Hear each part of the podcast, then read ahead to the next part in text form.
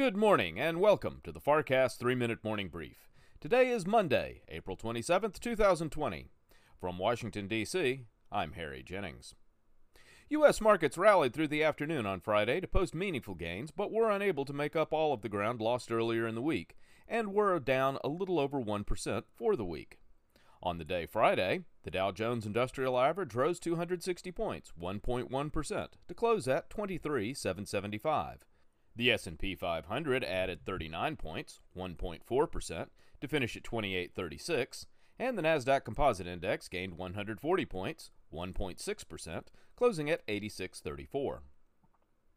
In headlines, speculation abounds on the status of North Korean dictator Kim Jong un, including unsourced reports that he had died over the weekend.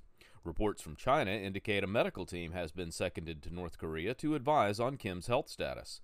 He has not been seen in public since April 11th and reportedly underwent a cardiac procedure on April 12th.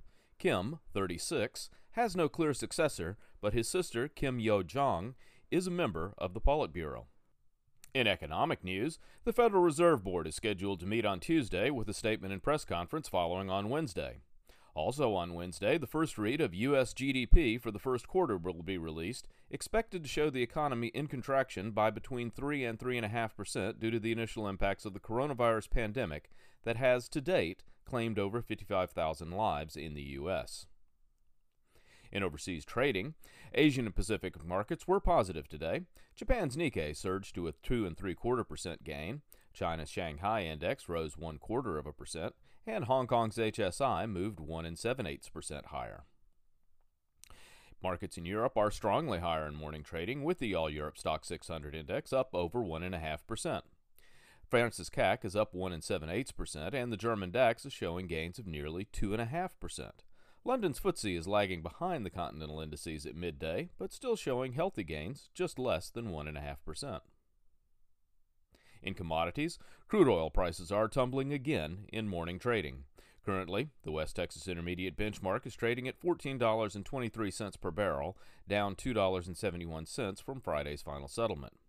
Gold prices are unchanged at $1,735 per ounce. In bond markets, U.S. Treasury prices are falling, pushing yields higher between 1 and 3 basis points in early trading. Currently, the U.S. two year note yields 0.23%, and the U.S. 10 year is yielding 0.62%. U.S. futures are trading higher and point to a positive open on Wall Street this morning. As of 6:45 a.m., the Dow Jones Industrial Average, S&P 500, and Nasdaq Composite Index all have implied opens up about 1% above Friday's closing prices. Thank you for listening to the FarrCast 3-minute morning brief. For a deeper discussion into the forces shaping the economic world, listen to the FarrCast, available on Apple Podcasts, Spotify, and all major podcast platforms. The most recent episode features Mona Mahajan, Chief U.S. Strategist for Allianz Global. Michael Farr and Mona discuss the shape of the coming recovery, threats to the economy, and the opportunities that may arise for investors. It's the FarrCast, Wall Street, Washington, and the world. From Washington, D.C., and for the FarrCast, I'm Harry Jennings. From all of us at Farr Miller in Washington, stay safe, stay healthy, and have a productive day.